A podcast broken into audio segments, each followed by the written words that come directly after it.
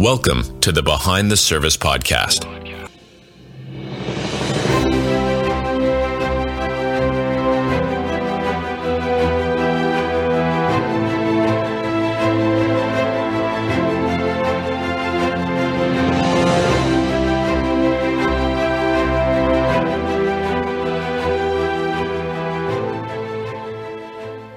Okay, listeners, thanks for tuning into Behind the Service. And we have a guest here, Jessica Manfre. Jessica is a licensed social worker, author, and chief financial officer of the nonprofit Inspire Up. She holds a master's of social work degree from the University of Central Florida and a bachelor of science in psychology from Northwestern State University. Jessica is the proud wife of a U.S. Coast Guardsman, Scott, and a mom of two children, Anthony and Reagan. When she isn't working or with her family, she finds that she's drinking too much coffee and her nose is buried into a book. And so, why you wrote a book, right? I love yeah, that. Exactly. Uh, woman after my own heart. I love to drink coffee and I love to read. So, yeah. Makes me happy. So, Jessica, you just wrote a book called Never Alone The Story of Ruth, the modern military spouse and the God who goes with us. And so, when is that going to be released? And talk about that process. Is this your first book that you've written? So this book will actually be on shelves everywhere March 7th. You can pre-order it pretty much anywhere up until then. And I did do one other book.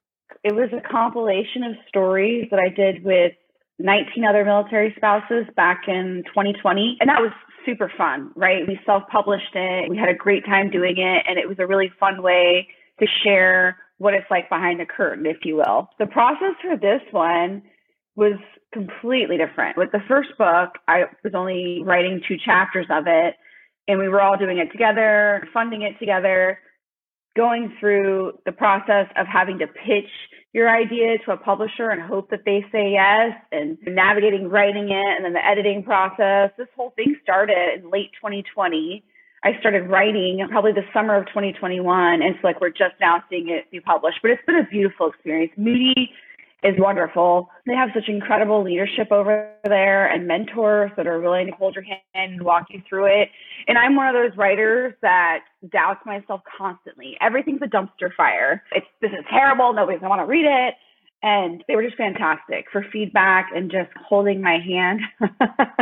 I love the story of Ruth. I think it's a beautiful story of just, there's so many biblical principles and life principles that you can pull out of the book of Ruth.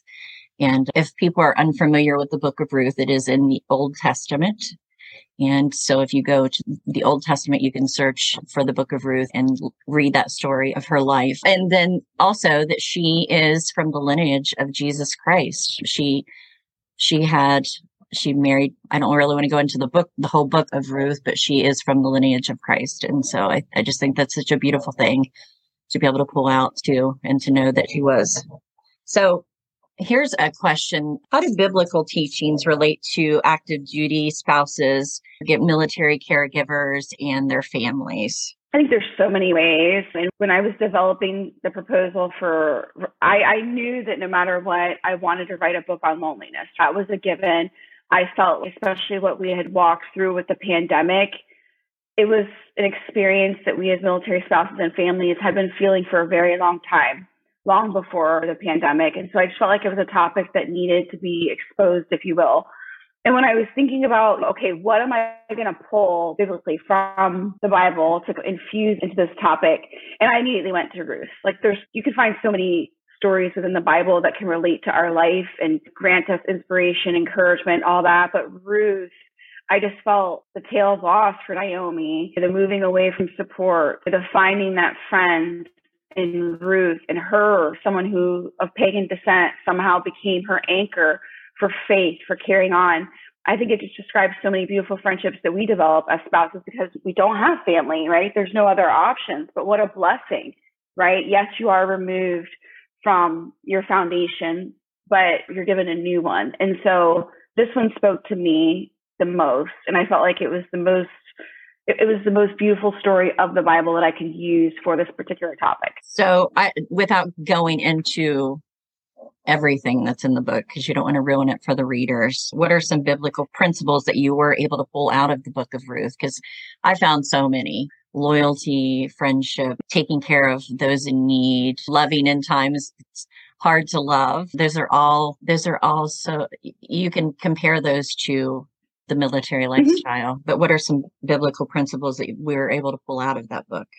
I think my favorite is loving kindness, honestly. If anybody's listening and they're familiar with the Giving Tuesday military movement, it's something that myself and a few other military spouses started in 2019. Giving Tuesday is a day of giving. It's always the Tuesday after Thanksgiving.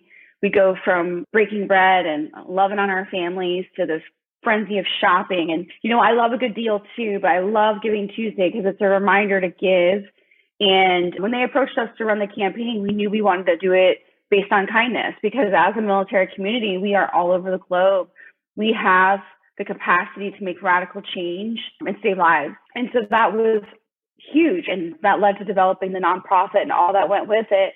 But loving kindness is my favorite because you can be, my goodness, in the pit of just going through it and if you can just get yourself up for a moment and go do something kind for someone else, whether it's anything that calls to your heart, volunteering in an animal shelter, doing something special for foster kids in your community, whatever it is, that boost of happy hormones is usually the motivation that we need to kind of look at our own lives and look at how we can get ourselves out of it. So for me, it's loving kindness. We can pull faith, right?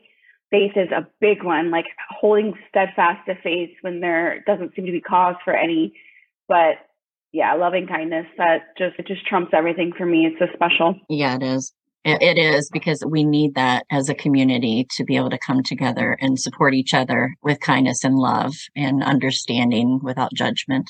Yeah. Absolutely. Um, so, talk to me a little bit about your book, Never Alone, the story of Ruth, the modern spouse, and the God who goes with us? So, first of all, I just want to put it out there. You mentioned earlier when you introduced me so beautifully that I am a licensed social worker. I have had many comments on how can I be a clinician and also be a Christian.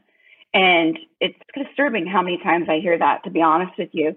And the answer is really simple. The medical and clinical community knows the deep need for spirituality. Part of my journey in writing this book, as each reader goes through the chapters. The beginning of the chapter we'll have a topic that we're unpacking. I reveal some of my own personal struggles and things that I had to go with as it relates to that topic. And then we go into clinical stuff, history, the first chapter, what is loneliness? When did it begin to be studied?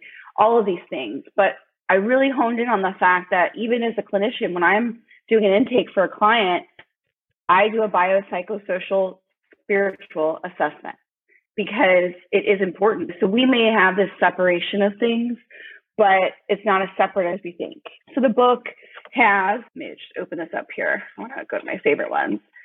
There's 11 chapters, and each one kind of hones in on something that we go through as it pertains to loneliness. So, connection, like how do we forge connections? How do we forge meaningful connections? Because that's another thing that I've brought up with people I've talked about regarding being lonely is that doesn't mean to run out and find as many friends as you can or rush through the process because you can become overwhelmed and sapped of energy by committing to too much as well.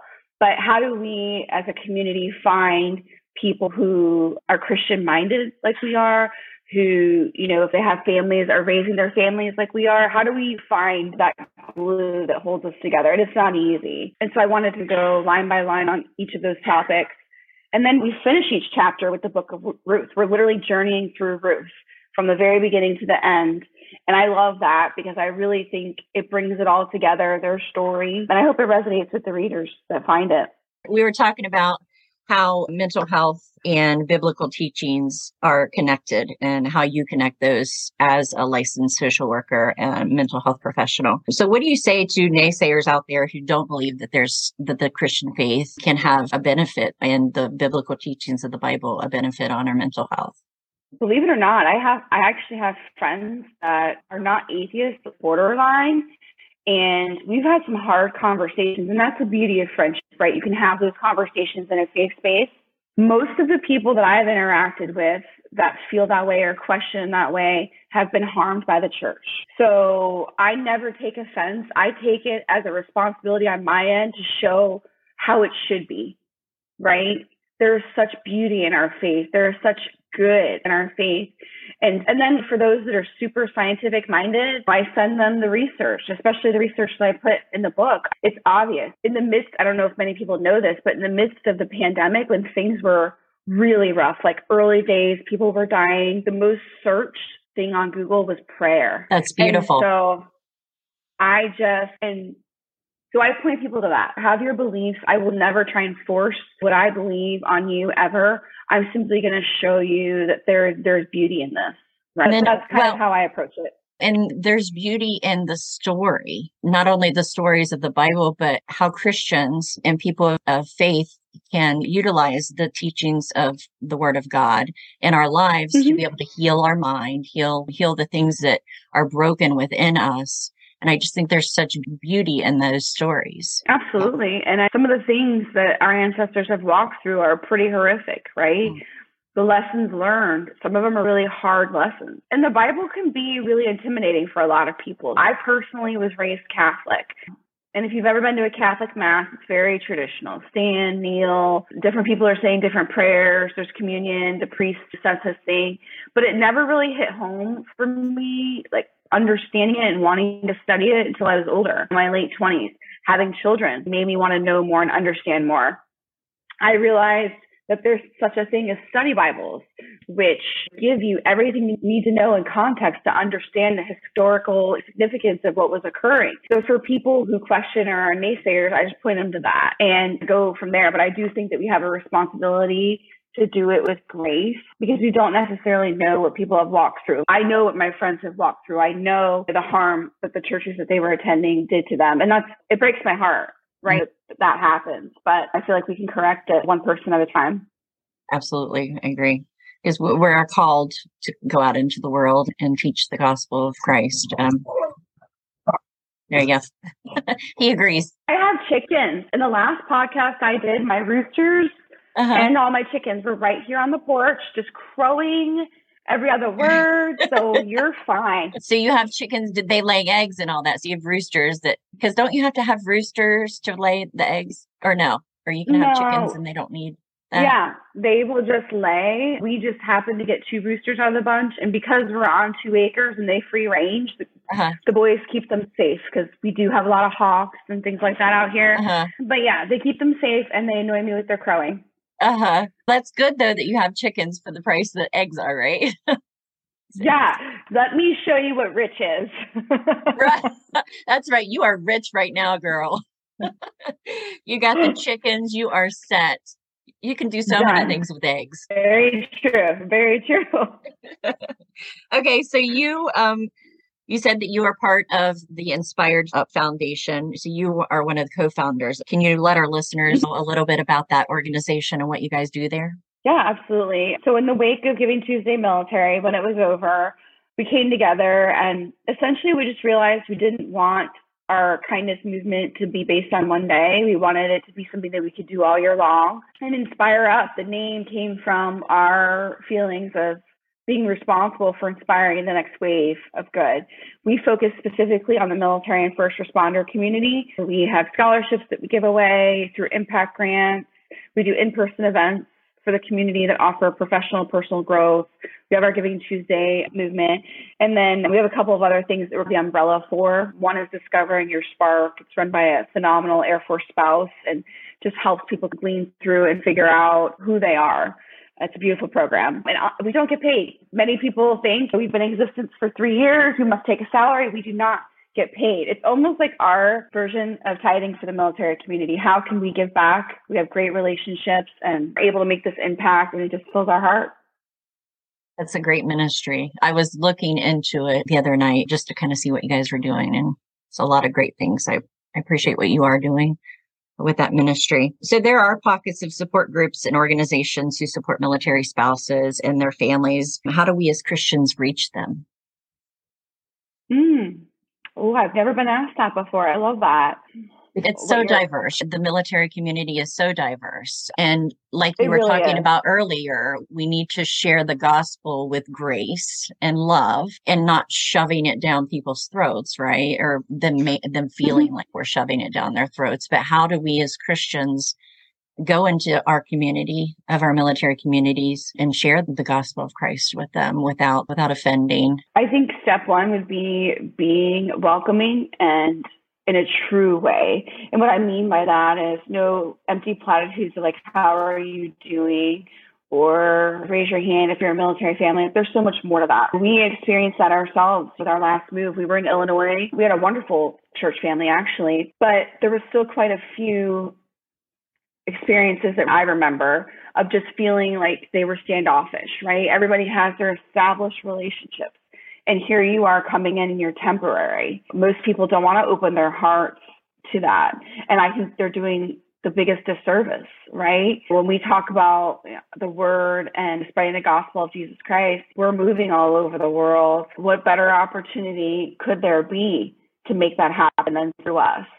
And the encouragement that I would give to Christians, please really open your arms. When you ask how we're doing and you're checking in on us, mean it. Don't be empty with the questioning. Because sometimes you might not like the answer. Sometimes everything's falling apart and our houses are on fire. The husband's gone, everything's breaking, and we really just need someone to sit with us. Not that they can fix it all, but yeah, that's what I would say. Be true Yeah. and opening your heart. Yeah.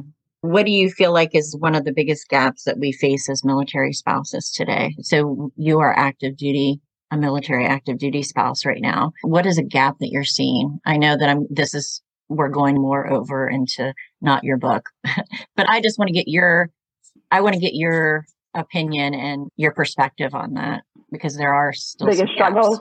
Yeah. The biggest struggles from what I'm witnessing, employment has always been up there on the list, finding employment, but that's getting better. I think if anything, the pandemic showed us how remote work can work and save people money. They're not having to maintain offices and such. So I, I see that that's improving. But then there's reliable, quality childcare. My husband can't not go to work. Our daughter happens to be sick today that I'm recording with you, and I'm home with her, and I have to make it work. So finding that reliable childcare is a must. There are certain areas where it just doesn't exist, and that's a lot of times the spouses don't work because they don't have anybody that they can leave their children with. And then you're faced with financial insecurity, food insecurity, and all of that. So I would say that's the biggest gap. And I am not a big thinker when it comes to overarching plans of the military. I would never pretend to be a solution maker. But my thought is if you're going to, you know, I'll take the community that we live in for an example. Where we're at in Camden County, North Carolina is beautiful. It's growing. People from Virginia are wanting to live down here. It's countryside, it's farms, building all these homes but we only have one high school, we only have one middle school, and we only have one elementary school. There's not enough in- infrastructure in place to support the population growth that they're trying to sustain with all these business developments.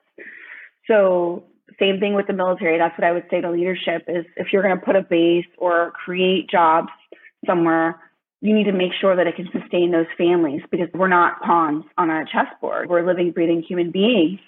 And I have great respect for military leadership. I had a wonderful relationship with our former Vice Commandant, Admiral Ray. And he said something to me that really spoke.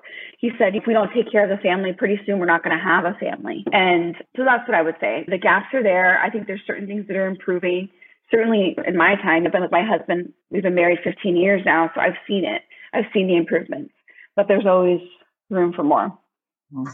And then going even further onto that, you're active duty. I'm a veteran spouse. So if it's not done before you're leaving the service and you don't have the direction and guidance before you leave the service, it spills on over into the veteran community and the veteran Mhm. caregiver community. We're seeing veteran caregivers who are struggling with mental health and just physical issues and different things like that. If you don't get that base before you leave, I mean, it's common sense that it's going to happen when you're out of the service, right?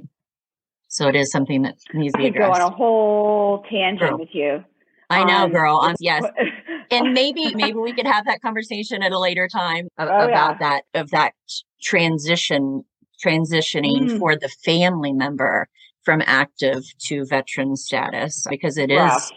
so tough, so tough. And if you don't have those support structures in place, success sometimes isn't easy to attain or achieve, right? In health. Yeah. No, it's rough. And again, happy to speak on that because I've witnessed friends go through it and it is not a good time. And that's one of the reasons why, if you read the introduction to the book, this was written for the military and veteran spouse. Veteran spouses are going through these things um, that I go through chapter by chapter in my book, and maybe they aren't presently going through them, but they did, and that carries a weight. And if it's never been unpacked, that causes a lot of harm. But I also quite literally say this book is also for our civilian friends because we deeply need you. The majority of us are living in the community. They think we live in base housing, but 80% are out on the economy. And so we need you to see us and be there for us.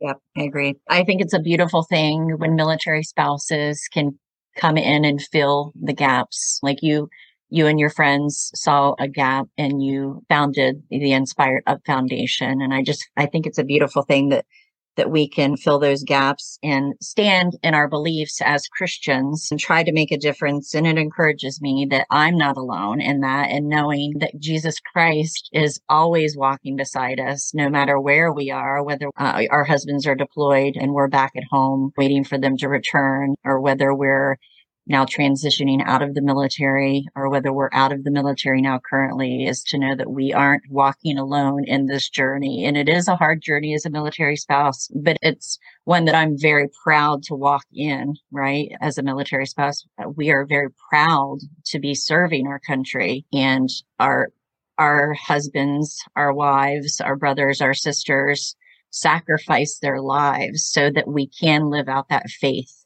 and that we can bring the word of God to other people. And I just think it's a beautiful thing.